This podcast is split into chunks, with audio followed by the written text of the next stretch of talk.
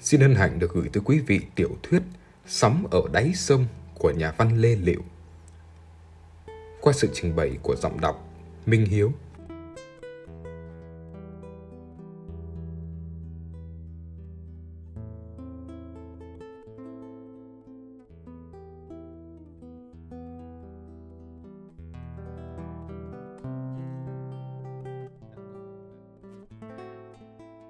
Đã có một lần, nếu như hắn có nghị lực, nếu như hắn dám từ bỏ một thói quen tội lỗi, nghĩa là phải có rất nhiều cái nếu như thì hắn mới làm lại cuộc đời hắn.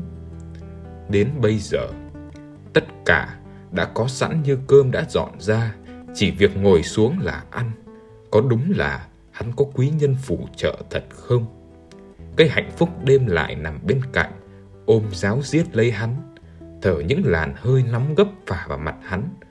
Vẫn tưởng như không phải thế, không bao giờ được như thế.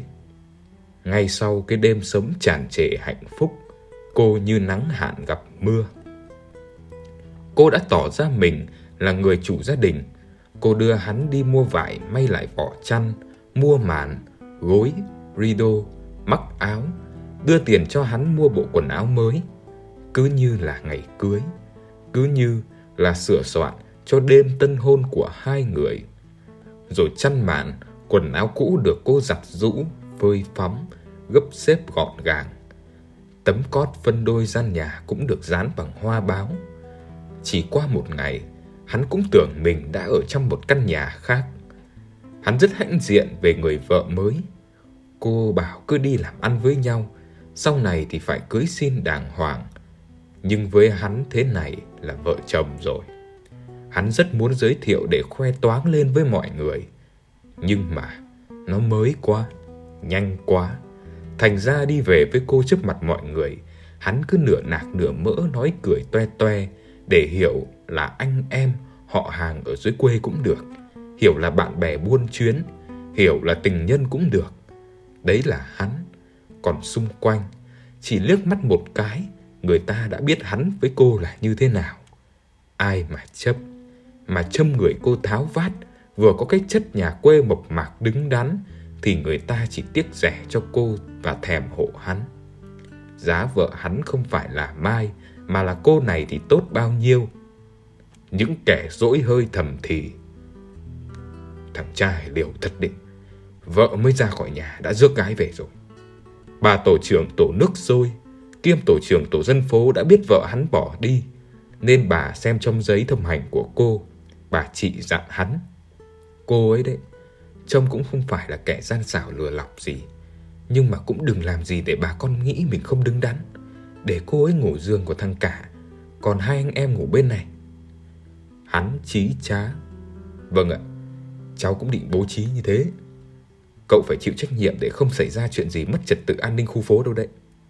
Vâng Tôi mà phát hiện ra cậu chứa chấp gái gấm Trộm cắp là mời cậu lên đồn đấy Vâng ạ Tuy là gốc quê Cô đi buôn bán va chạm nhiều Nhưng không giảo quyệt Vì bản tính của cô khác với mọi người Cô đã từng là cán bộ phụ nữ xã Từng nếm mùi cay đắng của người vợ mất chồng Từng tối tăm mặt mũi của một người con gái Hai vai nặng gánh tình nghĩa cả hai người mẹ đã bao nhiêu người đứt quang gãy gánh giữa đường đặt vấn đề với cô. Cô đều từ chối. Cô phải để công sức nuôi mẹ, nuôi con, gánh vác gỗ chạp nhà chồng. Bây giờ con đã lớn, bà cháu lại có gian nhà mái bằng, đủ tiện nghi, muốn ăn gì có nấy. Cô nghĩ, đến lúc phải đi bước nữa thì lại khó gặp người đồng cảnh ngộ với mình. Cô đã đến với hắn, cô chủ động đến. Ngoài tình nghĩa vợ chồng thông thường ra, cô còn dâng lên cái tình cảm như là tình của mẹ với một đứa con côi cút lang bạc, không nơi nương tựa. Cô không giống như những người ở quê ra thành phố. Tất cả họ đều nhăm nhăm bộ mặt rất hồ hởi để chào hỏi vồ vập và tươi cười với tất cả mọi người dù chả biết họ là ai trong cái ngõ mình. Cô cũng không phải kẻ khinh khỉnh coi thường người khác. Cô chỉ có một khuôn mặt trái xoan, đôi mắt đã dạng chân chim của tuổi đã toan về già, một đôi má lúc nào cũng hồng lên, một nụ cười rất ít khi thành tiếng. Nó chiều mến, đầm ấm như con người vốn có của cô. Cô không vội vàng thân thiết với ai quý cô, cũng không vội vàng ghét bỏ ai dè biểu khinh thường cô. Cứ vui vẻ, ai cần mình thì mình giúp, giúp tận tình, không thì thôi. Việc mình, mình làm, cơm người ta, người ta ăn, không việc gì phải săn đón những điều mà người ta rất ngại kẻ khác biết đến. Cô cứ đủng đỉnh tự tin như thế. Khi cô cầm vốn về mua một cái ô tô măng khô, gạo, chè, mít chật ních cả nhà. Cả 17 hộ trong cái ngõ nhỏ ấy đều mua hàng của cô, thì ai cũng khen cô là người làm ăn đứng đắn, thật thà. Chính cái tình cảm ấy đã khiến cho tất cả mọi người không ai thầm thì dò xét chuyện giữa cô và hắn. Ngay bà tổ trưởng tổ nước sôi biết thừa họ ở chung với nhau một giường cũng chỉ dặn. Hoàn cảnh của cậu thì bà con cũng không ai ý kiến gì đâu.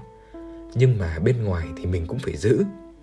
Ngày ngày, hắn sắn quần áo bóng lợn bên những sọt mít, bị măng, bị chè, tải gạo lên xích lô rồi đạp xe lai cô ra chợ. Cô ngồi bán hàng, hắn giữ cái làn nhựa đựng tiền. Chiều về, cầm quá nửa làn tiền thì thấy nặng nặng ở hai tay. Hai vợ chồng đếm tiền, cặp riêng từng loại rồi cất vào túi du lịch to như cái vali xong, khóa lại, cô đi nấu cơm, hắn vò quần áo. Lúc vợ xào nấu nghi ngút mùi đậu rán, mùi cá nấu tiêu thơm lừng, cả nửa gian nhà thì hắn mới phơi xong quần áo. Hắn giúp vợ lấy bát đũa rồi bê mâm đặt lên bàn. Bữa nào cũng có tí rượu thuốc hoặc bia hơi. Hắn mặc bộ pyjama kẻ sọc như bộ quần áo tù nhưng bằng vải ngoại. Đầu tóc trải chuốt, mặt mũi hồng hào. Trông hắn có phong độ ra dáng một ông chủ lắm. Trong khi hắn sắp mâm thì cô vào nhà tắm tập thể đã có thùng nước để sẵn. Lúc bước ra, với bộ lửng màu hồng nhạt bằng vải mỏng mảnh, cô ngồi xuống chiếu, hắn tưởng mình như đang ngủ mê. Có bữa trời đã nhấp nhoáng tối, điện mất, hắn ngồi uống rượu chờ cô. Khi cô bước vào hỏi, sao không châm đèn lên anh? Hắn đứng dậy ôm lấy cô, làm cho cô nghẹt thở. Châm đèn ăn cơm đã kẻo muộn. Chiều anh một tí. Ăn xong đã, vội cái gì? Ăn xong lại có suất. Anh không chịu được nữa rồi. Chiều anh đi. Thế là mâm cơm để chống chơ không biết đã có con chuột, con rán nào dòm vào đĩa đậu rán, bắt riêu cá hay không. Bỗng nhiên điện sáng bừng, hắn phải lấy áo che trước ngực, lom khom bỏ ra cửa tắt công tắc, chốt cửa lại, rồi mới tiếp tục sự giang dở. Cô chờ đợi đón nhận hắn với một câu mắng. Tí nữa thì chết nhé. Ai mà vào thì đẹp mặt. Chỉ thấy người thiếu quần áo thôi, có thấy mặt đâu mà sợ. Đến khi giây phút ngây ngất tận cùng qua đi, hắn hã bời như một kẻ thất trận thì cô lại giữ hắn lại. Cho em một suất nữa đi. Thôi, chịu khó để ăn cơm xong rồi nhé. Vâng, thế thì dậy. Nguội hết bát riêu cá rồi còn gì. Điện bật sáng, ngồi xuống bên mâm cơm hai má cô đỏ dậy, nhìn hắn trách yêu. Cứ tưởng là ghê gớm lắm. Yên chí, ăn xong thì anh sẽ bù. Nhưng mà độ này cũng không bằng những ngày đầu tháng trước đâu. Những ngày ấy em cứ tưởng không đủ sức chiều anh. Gần đây em còn bền bỉ hơn cả anh đấy. Em cũng không phải là người mạnh mẽ lắm đâu. Hàng mấy mươi năm trời sống một mình, thật lòng thì em cũng không biết gì. Đến khi chúng mình sống với nhau, em mới thấy mình như đang ngủ mê được đánh thức giận. Nhất là những ngày gần đây, cứ thấy háo hức chỉ muốn cả ngày, cả đêm chúng mình sống với nhau. Hôm qua mưa bão không dọn hàng, chúng mình ở nhà đóng cửa cả ngày đêm. Nói thế chứ em sợ anh ốm mất. Ngày mai em đi mua ít tắc kè, cắt thuốc ngâm rượu. Cuối năm chúng mình đi Sài Gòn, em cũng lùm mua cho anh ít cá ngựa ở Nha Trang. Sao em thông thạo giỏi thế? Được rồi, lát nữa thì không có cá ngựa thì cái anh cũng phục vụ em chu đáo. Em nói thế, chúng mình còn về lâu về dài, phải giữ sức sau này làm ăn nuôi con. Cũng phải hơn 2 giờ sau khi ăn cơm, hắn mới chuẩn bị được sức lực và tinh thần để làm thỏa mãn đòi hỏi của cô, mà hắn cho rằng là những ngày qua mình đã ích kỷ, không hề biết gì về những đòi hỏi của cô. Nhưng sức lực hắn không hơn gì những lần trước, chỉ có điều tình cảm được lý trí khống chế. Hắn dùng sức dẫn dắt cô lên tới chót vót, khi hắn đang hí hửng với năng lực của mình, những tiếng kêu rên gấp gáp của cô không thể kìm giữ không ngại ngần, nó cất lên rồn rập ở trong giường, thì tiếng đập cửa thình thịch ở bên ngoài cùng với tiếng gào thét. Mở cửa ra, mở cửa, có mở cửa không? Tao phá ra bây giờ. Bà con ơi, đến đây mà xem chúng nó trai trên gái dưới này, bà con khu phố ơi. Tiếng chân bước rầm rập, tiếng nói ầm ầm lao về phía cửa nhà hắn. Hai người vội vàng vớ lấy quần áo mặc quáng quáng lại, rồi hắn bật điện ra mở khóa. Ánh sáng hắt ra, hắn trông rõ con vợ, con Mai đang nghiến hai quai hàm lại. Hắn định giơ chân đạp thốc nó, thì bỗng thấy cái bụng của nó đã xẹp lại. Hắn sững người hỏi, Mày đẻ rồi à? Con đâu rồi? Con cái gì? Để tao vào. Nó xô cửa cùng hai đứa, chắc là những con bớp mà nó thuê đi cùng. Cả ba đứa xông vào túm tóc hồng. Hắn quay lại đạp hai con kia quát. Chúng mày ở đâu ra đến đây đánh người? Hắn đứng chắn giữa vợ hắn và Hồng. Một con bớp nói. Đánh bỏ mẹ con cất chồng người ta đi. Tao thách chúng mày đấy. Hắn nói. Thách à? Cả hai con bớp, cả vợ hắn chúi đầu xuống, lao vào vừa đánh Hồng, vừa kêu la, vừa chửi. Không ai nghe rõ câu gì. Còn đến khi nghe được, chỉ thấy ngượng mặt người nghe. Hắn đấm túi bụi vào đầu hai đứa kia, ở ngoài dân phố hét. Không được đánh người ta đâu. Không được đánh người. Tấm cổ hai con bé kia đi. Nó ở đâu đến đấy? Chúng nghe tiếng hô, trùn lại. Sẵn đà, hắn đẩy cả hai đứa bằng tay của mình. Khi chúng vừa ra khỏi, đã như nhìn thấy khuôn mặt mình. Hắn đờ người ra. Lúc này vợ hắn không đánh được địch thủ, đứng nhìn đống chăn chiếu và gối nhỏng nhĩ xô sạch, chứng cớ của một cuộc ân ái diễn ra ở giường. Nó kêu, Ôi giời bà con ơi, bà con lại đây chúng em chúng nó ăn nằm với nhau như thế nào. thiền sư con đĩ tao đứng ở cửa, tao nghe mày rên rỉ quằn quại. Mày giống nên kêu sướng như bò động đực. Mày có biết không mà con mặt kia. Hai chân đẩy đất của nó nhảy lên giường, chỉ chỉ xuống từng khoảng chiếu. Đây này, dấu vết của nó đây này. Bà con ơi, vào đây mà chứng kiến, không bảo tôi lại nói sai. Đây này, các bác các cô ơi, lại đây mà xem con đi ăn nằm với chồng tôi như thế nào. Không hiểu là do muốn xác minh sự thực hay do tính tò mò, muốn phẫn nộ sự gian díu bất trung hay vì lý do nào khác. Tất cả dân chúng ùa vào xem, nhưng còn ngại, còn như cái sự nhơ nhớp kia, nó sẽ dây vào làm xấu mặt mình, nên xô đến cửa rồi lại thập thò, tập thò. Có hai người hăng hái, là một bà già 60 tuổi đi thăn thoát và một chị lạ dòng khoanh tay trước ngực đứng dựng dưng như là miễn cưỡng đi thong thả ở phía sau. Hắn cúi xuống nhìn hầm rồi ngẩng lên nhìn vợ Hầm Hầm.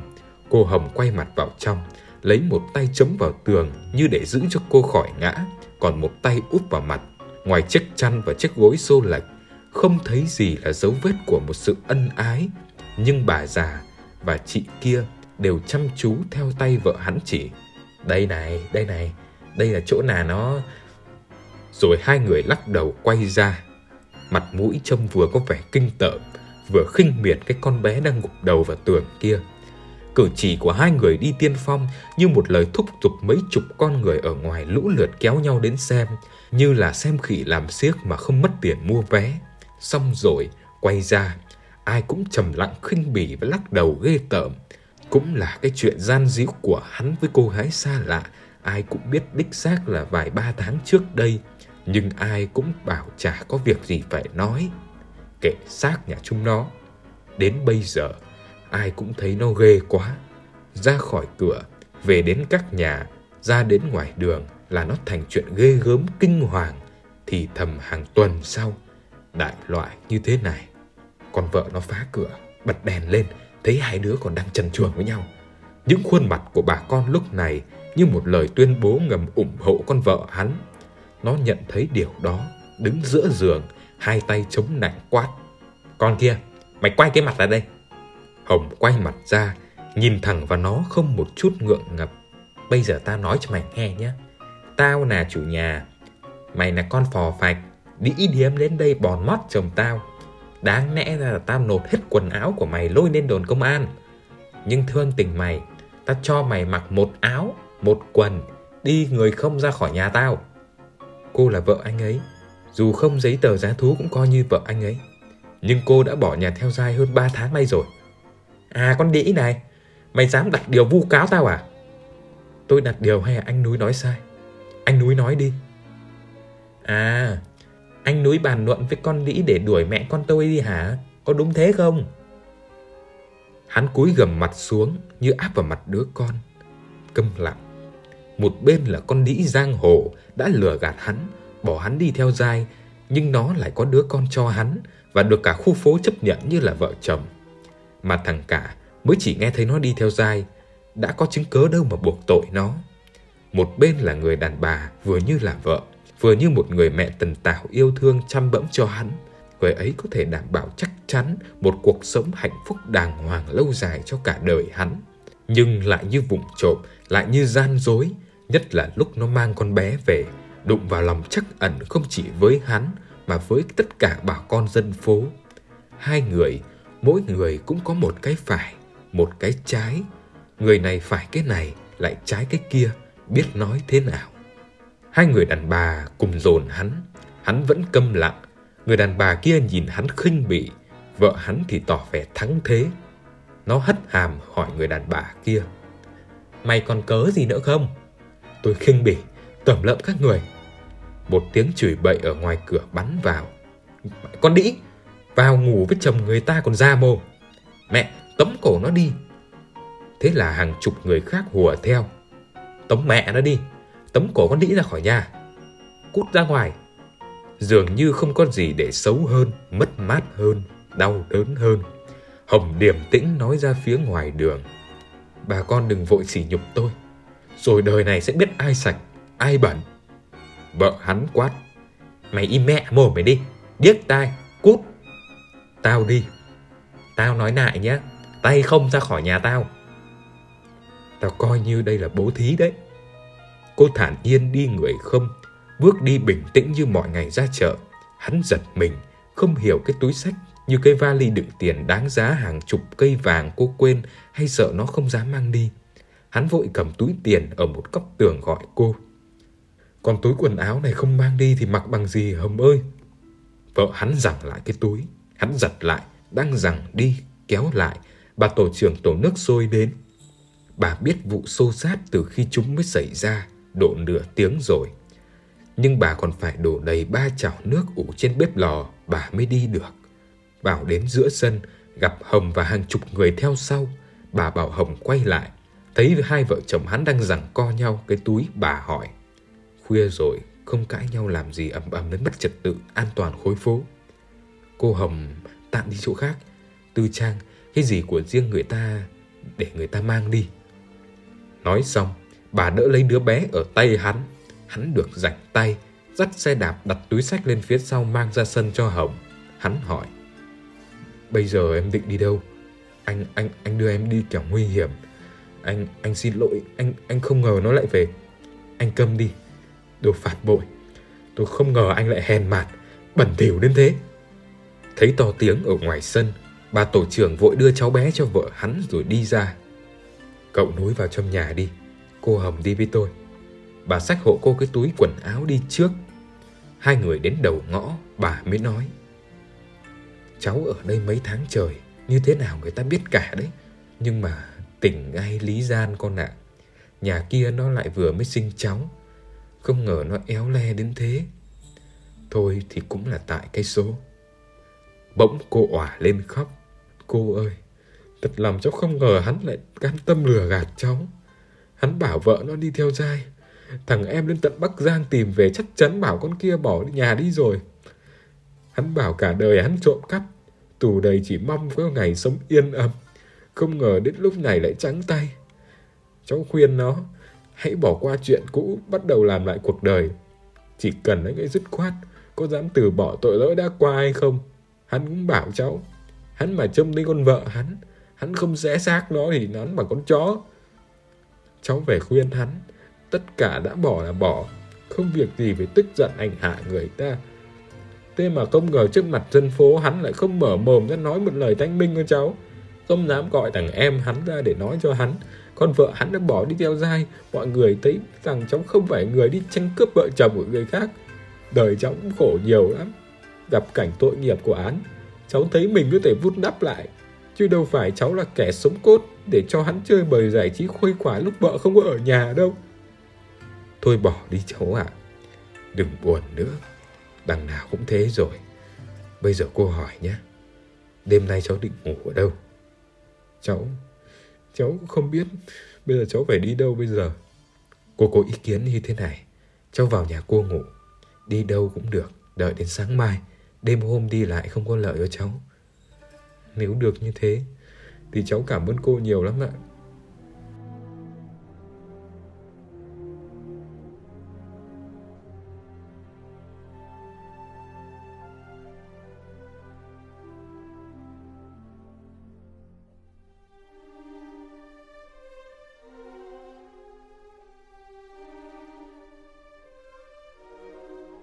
Nếu như hắn không phải là kẻ nhập nhằng, nếu như hắn biết trời không bao giờ cho ai tất cả, cho mãi mãi, cho cái này thì ắt phải mất cái kia.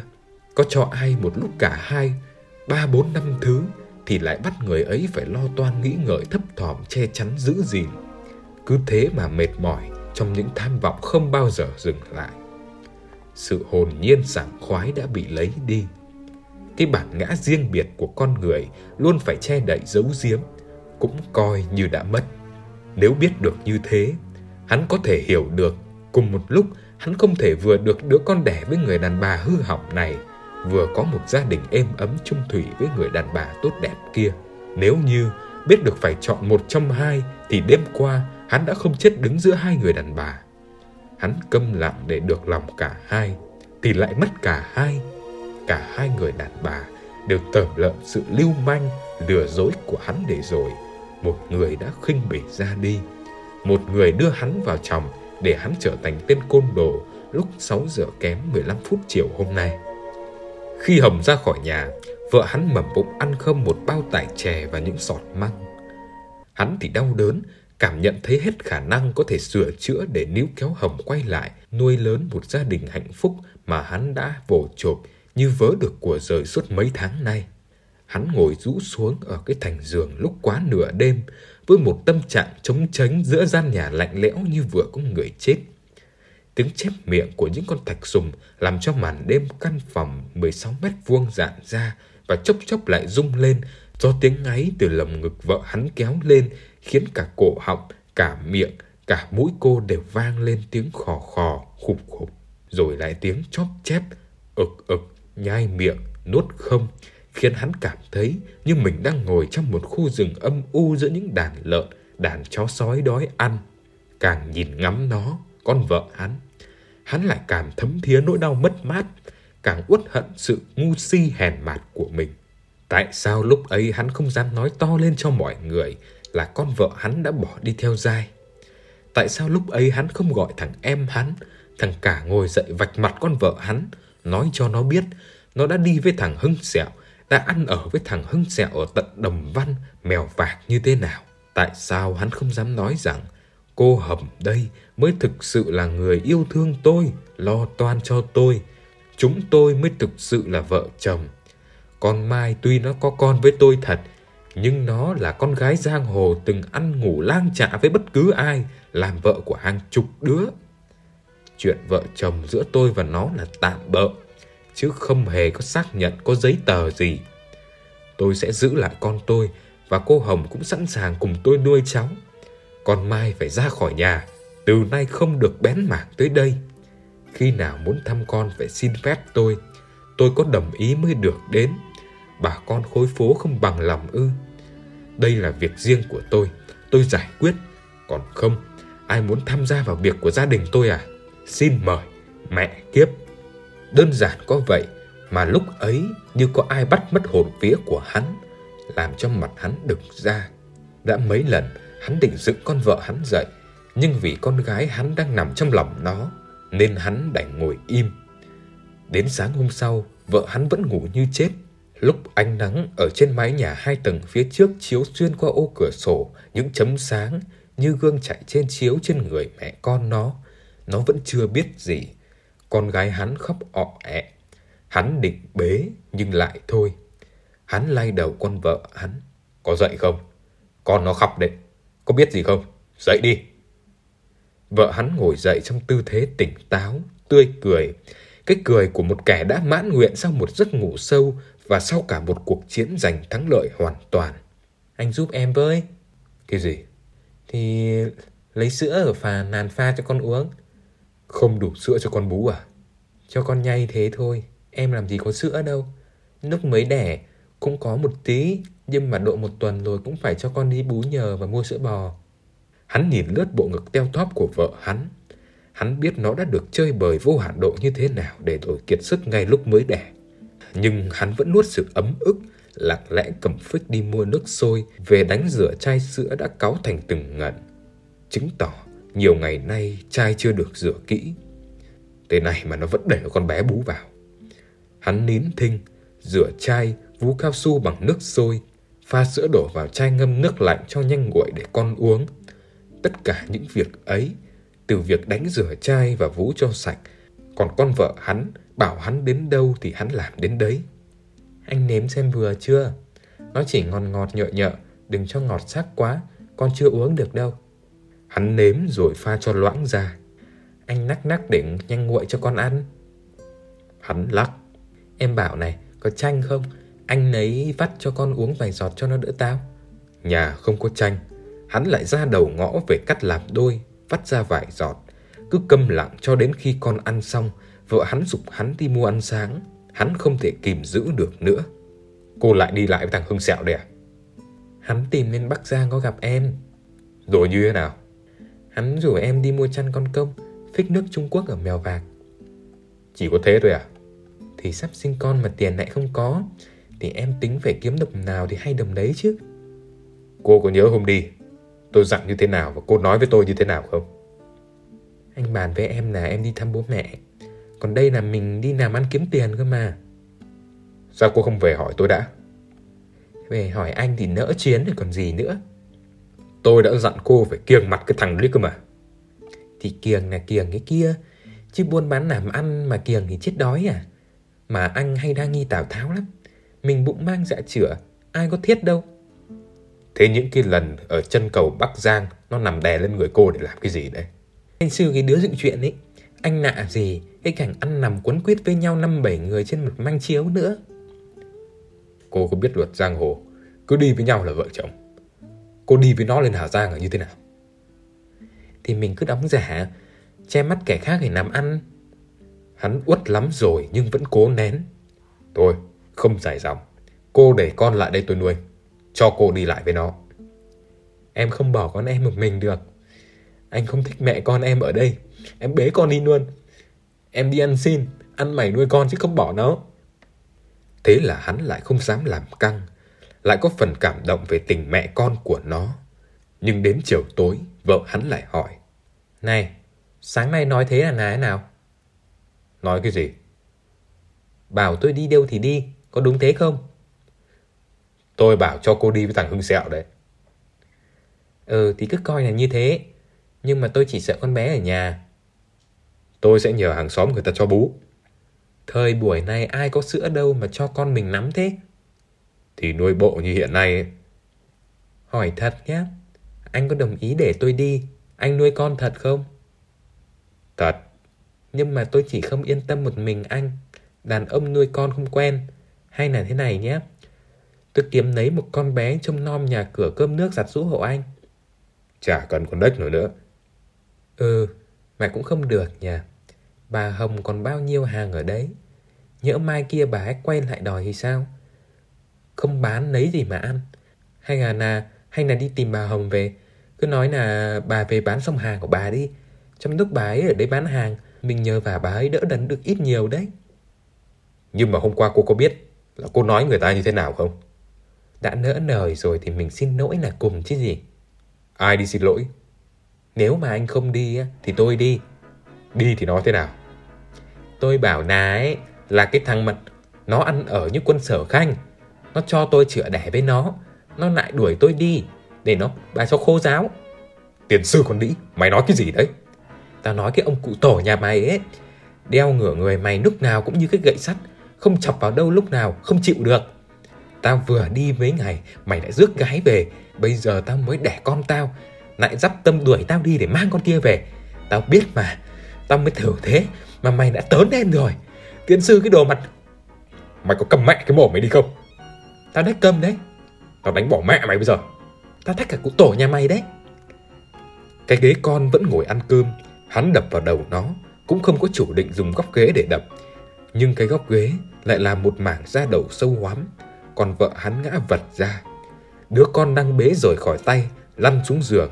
Mặt cắt không còn một giọt máu, Hắn kêu cứu. Hàng xóm không ai để ý, Hoặc có người nghe thì người ta cũng kệ. Chúng nó đánh nhau như cơm bữa. Điếc tai nó quen rồi. Ai hơi đâu mà để ý. Hắn phải gào lên thất thanh. Ôi, bà con ơi, Vợ tôi nó chết rồi. Vợ, cứu vợ. Vợ tôi nó chết rồi. Ôi, làng nước ơi. Lúc ấy mọi người mới xô đến. Người ta cầm nắm thuốc lào ẩn vào chỗ lõm sâu hắm ở đầu, Băng lại rồi gọi xích lô đi cấp cứu. Hắn bỏ con cho các bà hàng xóm khóa cửa, Chạy theo vợ vào viện 201 của quân đội. Người ta tiêm thuốc cầm máu, Thuốc trợ lực. Rửa vết thương khâu lại chỗ rách, Rồi truyền huyết thanh. Vợ hắn dần dần tỉnh lại, Hắn thoát chết. Người bác sĩ thu dụng cụ, Chai lọ bảo hắn yên trí, Qua rồi. Quá nửa đêm, Cũng vào khoảng này đêm qua, Cái giờ Hồng đã đi ra khỏi nhà hắn. Vợ hắn mới mở mắt ra nhìn lơ đãng. Hắn nói, Anh mua bát cháo gà bón cho em nhé. Vợ hắn gật đầu. Hắn ra tận Bến Bình mua vợ về bón cho vợ. Rồi từ sau những thìa nước cam từ tay hắn trào vào miệng ả. Cái khăn nóng hắn lau mặt cho ả. Hai giọt nước mắt ả dàn ra từ khóe mắt Chảy xuống thành hai vệt Thẫm trên chiếc gối trắng. Hắn ôm lấy người ả Cụp đầu xuống bờ vai rên rỉ. Em ơi, anh lợi em. Anh chót dại. Tha cho anh, đừng bỏ con. Anh không biết nuôi con đâu. Nó chết mất. Em tha cho anh. Chúng mình về sống với nhau nuôi con anh nhé. Hai mắt vẫn mở lên nhìn trần nhà. Hai mắt vẫn mở lên nhìn trần nhà. Hai tay ả đặt xuống vuốt ve dịu dàng lên lưng hắn. Con đâu? Con đâu rồi? Các bà ở tổ nước sôi trông hộ. Để em ở đây về mà trông con. Thôi, đằng nào cũng hết đêm nay. Anh bảo bác sĩ chuyển cho một lọ là tỉnh táo. Sáng mai về được rồi. Một tháng trời nuôi vợ bằng ngó sen, móng giò, gạo nếp, gà tần ngải cứu và tam thất. Khi ả béo đỏ phây phây, hai bầu vú lại phồng lên. Hắn bớt được cả việc nuôi con, nuôi vợ. Hắn lo chạy chợ, bán măng, bán chè. Đêm về lại đú đợt. Hạnh phúc vợ chồng lại kéo dài thêm hai ngày sáu tháng nữa. Khi những tải chè, sọt măng đã khuân hết ra chợ thì ả đi. Ả đi vào lúc giữa trưa, lúc ăn cơm xong. Hắn ngồi uống nước, phì phèo điếu thuốc, ả cho con bú. Rồi hắn ngả lưng chập mắt, thì ả đặt con bé no sữa vào lòng hắn. Ả đi ra ngoài, vẫn chỉ bộ quần áo mỏng, như đi nhà vệ sinh công cộng. Ngủ dậy không thấy vợ. Hắn nghĩ, chắc ả đi la cả nhà ai, hoặc tạt ra đầu ngõ, nhai kẹo cao su và hút thuốc lá chịu. Chừng một tiếng sau không thấy ả. Hắn bế con đi các nhà xung quanh hỏi. Không thấy ra đầu ngõ, người ta bảo à lên xong ngồi cabin chiếc xe tải đi tám hoánh rồi. Lúc xe chạy, bà hàng mít bên ấy mới chạy sang thì thào là con Mai ngồi vào lòng một thằng to béo. Thì ra, chúng nó vẫn hẹn hò với nhau. Chả trách, đang đêm nghe tiếng tàu, tiếng xe nó cũng giật mình trổm dậy. Nhưng xe nó đi đường nào? Biển số là bao nhiêu? Thằng ngồi bế vợ nó đen hay trắng? Hắn hỏi ai? Ai cũng bảo nào có ai để ý đâu. Ngày ngày bế con đi khắp phố bú trực, chiều chiều đứng ngắm vợ về. May ra, nó có việc gì đi đâu một vài ngày. May ra, nó căng sữa nhớ con không chịu được sẽ quay về. May ra, nó nghĩ lại mấy tháng qua, hắn đã đầu tắt mặt tối, đã vất vả hết hơi, hết sức vì vợ, vì con mà nó thương tình quay lại. Suốt bảy ngày rời, không có cái may nào để hắn vỗ được cả. Có đêm, con khóc giả ra vì đói sữa, vì thiếu hơi mẹ. Hắn hết bế vác con lên vai, rồi đã đặt ngửa ra hai cánh tay, ôm con vào lòng rong quanh nhà mà con vẫn khóc. Không dỗ được con nín, nước mắt hắn trào ra, và rồi hắn cũng khóc tu tu như hồi mẹ hắn chết. Hắn quyết định giao con cho em gái, rồi cùng hai thằng em trai chia ba ngả đi móng cái, Nam Định, Bắc Giang và Kỳ Lừa để tìm ả. À. Trước tiên, cứ tìm cách dăm nó về đã, mọi việc xét sau. Mục tiêu của anh em hắn là thế, nhưng người trước kẻ sau, một tuần sau, cả ba người trở về mà không thấy tâm hơi gì. Lúc ấy, cả bốn anh em hắn, cả bà con dân phố, ai cũng nhao nhao phản ứng. Đi tìm nó là đi tìm kim đáy biển. Tôi đành phải kiếm kế và nuôi con vậy. Người ta khuyên hắn thế. Đúng là thế. Hai thằng em trai hắn cũng chưa nuôi nổi thân. Con em gái bụng mang dạ chữa lại nuôi con mọn. Làm sao giúp anh nuôi cháu được. Còn cha hắn, hắn chưa nói gì nhưng chắc chắn chả mong chờ gì. Thế là hắn phải tự mình nuôi lấy con, phải kiếm được tiền để mỗi ngày đều đặn mua đủ mọi thứ. Khoai tây, đỗ xanh, cả rốt, su hào, thịt thăn nõn, gạo nấu với nước xương ấm, rồi đem vải màn vắt lấy nước đổ vào chai cho con bú thay sữa mẹ. Nửa tháng trời, con bé không có sữa mẹ đã sọt đi. Tiếng nó khóc chỉ còn e é như con mèo hoang. Biển bảo anh. Đằng nào thì bố con, anh em cũng không bỏ được nhau. Cô lại định bảo tôi đi vay tiền ông ấy à? Cụ giận anh, anh ý cũng giận anh nhưng mà bà vợ anh ý sởi lời. Em thấy bà ấy có vẻ hào phóng lắm. Mà ông ý đi lênh đênh suốt, có ở nhà đâu mà anh sợ. Chả nhẽ để con bé chết đói. Nếu không, anh đem cho người khác đi. Anh nuôi con trông tội lắm. Khổ cả anh mà chưa chắc cháu đã khỏe mạnh được. Cô ăn nói cái kiểu gì đấy? Có lúc nào cô định cho con cô đi không? Cô em gái đỏ mặt nhận ra mình có lỗi. Nhưng mà anh định thế nào bây giờ? Em với anh cứ thử lên xem sao. Có khi bế cả cháu lên chào ông, chào bác. Mẹ chào đón cái con khỉ. Thôi được rồi. Tôi với cô cứ lên hỏi bà ta xem. Nhưng mà thời buổi này ai họ dạy? Không được thì đã mất cái gì. Mình cứ phải gõ các cửa may ra. Tao bán nhà đi. Thế anh định đuổi cả anh sông thằng cả ra đường à? Còn em, Tết nhất thắp nén hương cho mẹ thì thắp ở đâu? Bỗng hắn ngồi lặng đi. Lúc sau hắn bật đứng dậy. Thì đi. Rất may, anh em hắn còn ở bên kia đường thì đã thấy một người đàn ông to cao lịch sự ôm ngang lưng bà chị dâu bế trên chiếc xe Lada hay là Volga gì đó màu đỏ. Cô em kéo tay anh trai đứng khuất vào sau một gốc cây để bà chị dâu không nhìn thấy. Hắn lào bào điều gì đó. Anh định làm gì đấy? Làm cái gì? Tao nhảy bổ ra, lôi cả hai đứa quay về nhà. Để tống tiền á? Tao chỉ cốt cho ông khốt, mắt thấy tai nghe. Nhìn rõ bộ mặt của ông ấy vẫn hãnh diện về nề nếp tôn ti trật tự, về hạnh phúc êm ấm của thằng con học cao tài rộng của ông ấy. Biết như thế mà vẫn hạnh phúc êm ấm thì đã sao? Mày nói cái gì đấy? Em nói cho anh biết nhé. Vợ của các ông vốt cô, vốt cậu ấy không rơi vào những cái loại già xấu, ốm yếu mà anh ta chót lấy từ trước khi xuống tàu và đẻ một đống như lợn đẻ. Thì tình ở một anh, tiền ở một anh khác. Khi đã có vài đứa con, tốt nhất là hợp lý được với chồng hoặc nhân kết quả cho chồng. Nếu không thì giải quyết ngay sau khi nhỡ, để đến lúc chồng ở dưới biển, lên vẫn âu yếm, vẫn cơm dẻo canh ngọt, vẫn nhớ nhớ thương thương, vẫn khóc khóc cười cười. Tất cả như thế đều là thật, làm sao cho anh chồng cảm động để mặc cho cô ả vuốt ve cả người, cả túi, cả vali rồi lại nhẹ gánh ra đi, vui vẻ bạn bè, nhớ nhớ thương thương. Để rồi khi vừa vẫy tay, kẻ bước xuống chân tàu, con tàu chưa khỏi bến, quay lại, đã có thằng ngồi Honda hoặc ô tô để chờ sẵn. Thế là nó cuộm hết của thằng chồng à? Họ cuộm làm gì? Tiền đấy để mua đất làm nhà, càng cao to hơn người thì càng tốt, càng nhiều nhà, càng nhiều đất càng hay rồi sắm sửa tiện nghi toàn đồ xịn của tư bản. Ở nước nó thì nó dùng xong vứt bừa bãi ra bãi rác ấy. Nhưng mà mang về nước mình thì trông thấy vẫn hoa cả mắt. Ước cả đời ở trả được. Còn lại rồi ăn diện, tiêu xài, vợ càng đẹp càng sang. Chồng lại càng thích bò dài trên mặt biển lênh đênh cả 6 tháng. Một năm định nọt, luồn lách bon chen trốn thuế. Có khi là còn ăn cắp để còn mang nhiều thứ về cho vợ trong khi đó công thức của các bà phụ nữ trưởng giả nhà quê ra tỉnh bây giờ á là sống với chồng con một cách hợp lý để không nắm tận tay, dây tận tóc, như thấy trai trên gái dưới. Còn lại, ăn chơi tình cảm thoải mái, mất gì của nhà mình đâu.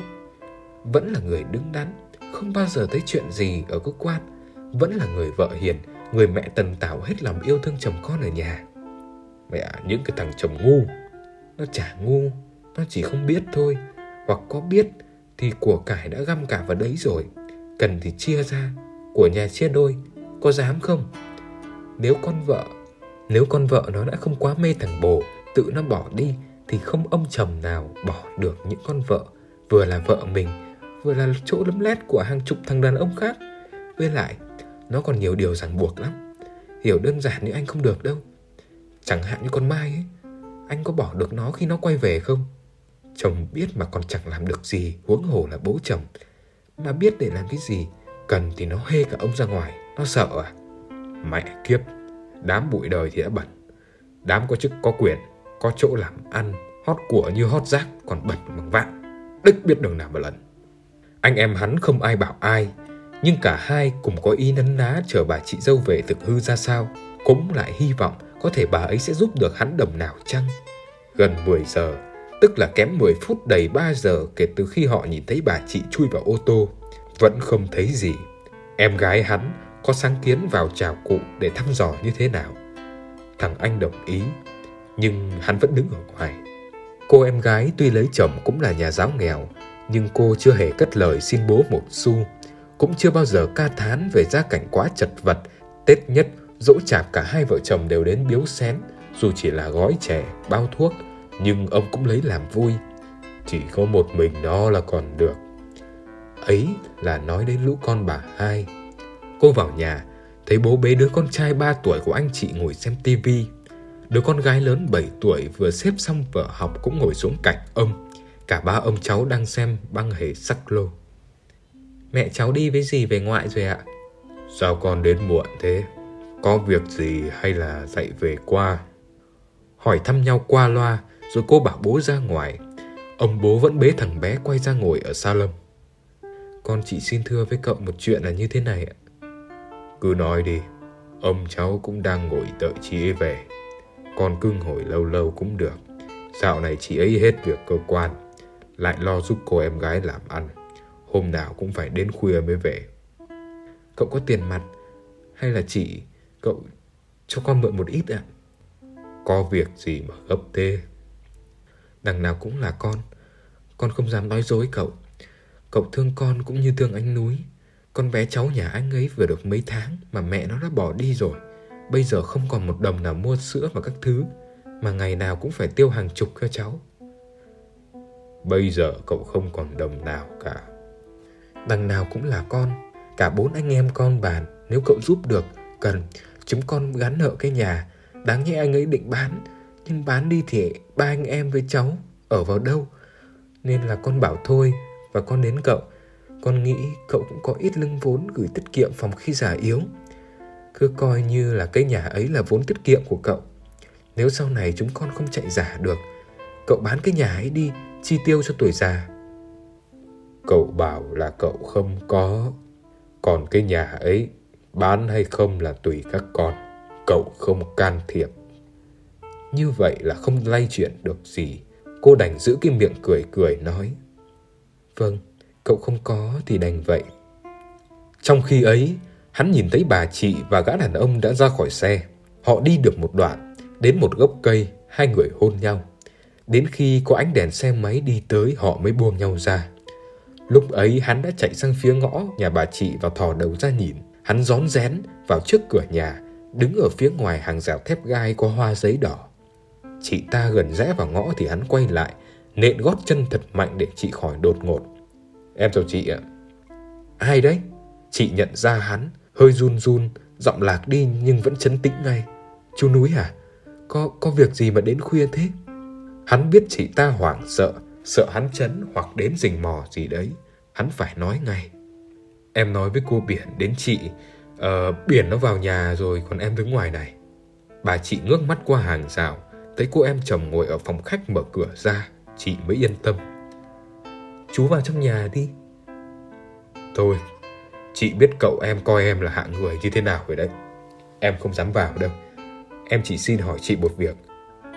Hắn vắn tắt kể lại chuyện vợ chồng hắn và tình cảnh bố con hắn hiện nay rồi tiếp. Chị có tiền không thì cho em vay mấy chị. Cần thì cô Biển đứng tên làm giấy vay chứ em cũng không dám đứng tên đâu. Không phải thế, chú biết quan điểm của tôi với chú. Năm bảy năm nay rồi, tôi trái ngược hẳn với anh chú và cụ. Dù sao thì chú cũng là một con người. Con người người ta lúc thế này thế khác. Các cụ bảo là ai nắm tay từ tối đến sáng đâu Nhất là người máu mổ ruột thịt của mình còn chuyện cụ thể của chú Thì chị nói thật là Anh chú đi tàu bè cũng kiếm được chút ít. Chị đã hùm vốn cho mấy người bạn ở Sài Gòn để mua bán bất động sản rồi. Chị thật lòng đấy. Còn cảnh ngộ của chú, Chị cũng đã nghe người ta nói loang thoang. Không ai là không thấy động lòng đâu. Bây giờ thì chị trả giúp được gì theo yêu cầu của chú. Chú vay thì còn đấy chứ lo gì. Nhưng mà chú cũng phải thông cảm với chị. Sự thật của chị là như thế.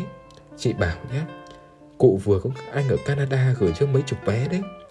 Cụ cũng cho vay lãi cả được chục cây nữa. Chú bảo cô Biển nói với cụ À cô ấy đang nói chuyện rồi à? Được rồi, Chị sẽ nói thêm với cụ. Còn riêng chị Chị chỉ có năm chục thôi. Chị cho cháu. À đây xem nào. 50 57 60 À đây còn 76 đồng. Chú cầm cả cho cháu đi.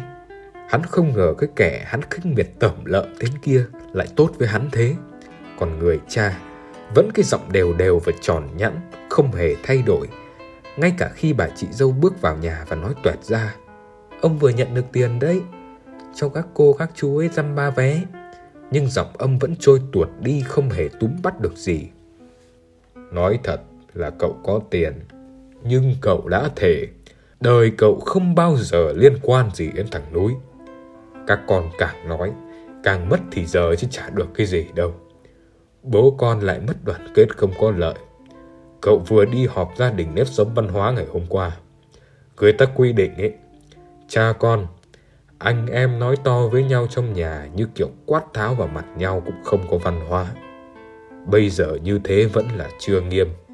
Ngày xưa, thời Pháp ấy, con cái đi về phải khoanh tay một phép. Biển thấy không? Hai đứa nhà này, thấy cô nó vào đều khoanh tay chào cô đấy. Nhà này cậu phải rèn cho chúng nó từng ngày từng giờ. Đâu phải cái chuyện nay làm, mai bỏ. Thương con không phải lỗi. Có chị ý đây, cậu vẫn phê bình anh chị về cái chuyện con đòi gì là cho ngay. Như thế, nuông chiều quá nó sẽ hư. Không được. Dường như thấy mình đánh chống lảng trước vẻ mặt của hai người con còn dây dứt về chuyện tiền nong. Ông quay lại hỏi. Liệu nó vay mấy chị? Ăn hết rồi làm gì? Không người nào trả lời ông. Ở ngoài bờ rào hắn lẩm bẩm trong cổ họng. Tôi mà có hai chị thì tôi mua xích lô một chị, còn một chị tôi nuôi con. Mỗi ngày tôi kiếm 15 đồng thì làm sao mà hết được. Ông ngẫm nghĩ trước sự im lặng rồi lại tiếp. Hết hai chị, không vay được nữa thì đó lại đi ăn cắp à? Ông tưởng tôi thích cái nghề ăn cắp lắm ư? Không, không thể kêu mang những hạng người như thế. Ngay cả mẹ tôi, thỏa mãn xong rồi, ông cũng rũ đi huống hồ là chúng tôi. Cậu chưa bao giờ hy vọng gì ở nó. Tôi cũng đích hy vọng gì ở ông. Có chết thì cậu cũng không muốn để nó tang. Nhục lắm. Ông có chết thì tôi cũng không thèm nhìn mặt đâu. Sau một chàng những câu nói gần như ông hỏi với riêng mình, không có một ai trả lời, người con dâu lên tiếng. Con nghĩ là cậu có gì thì giúp các cô các chú ấy trong lúc hoạn nạn.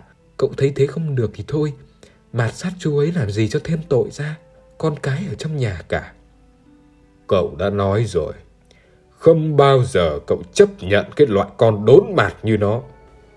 Cũng không bao giờ tôi chấp nhận Một loại bố độc ác như ông.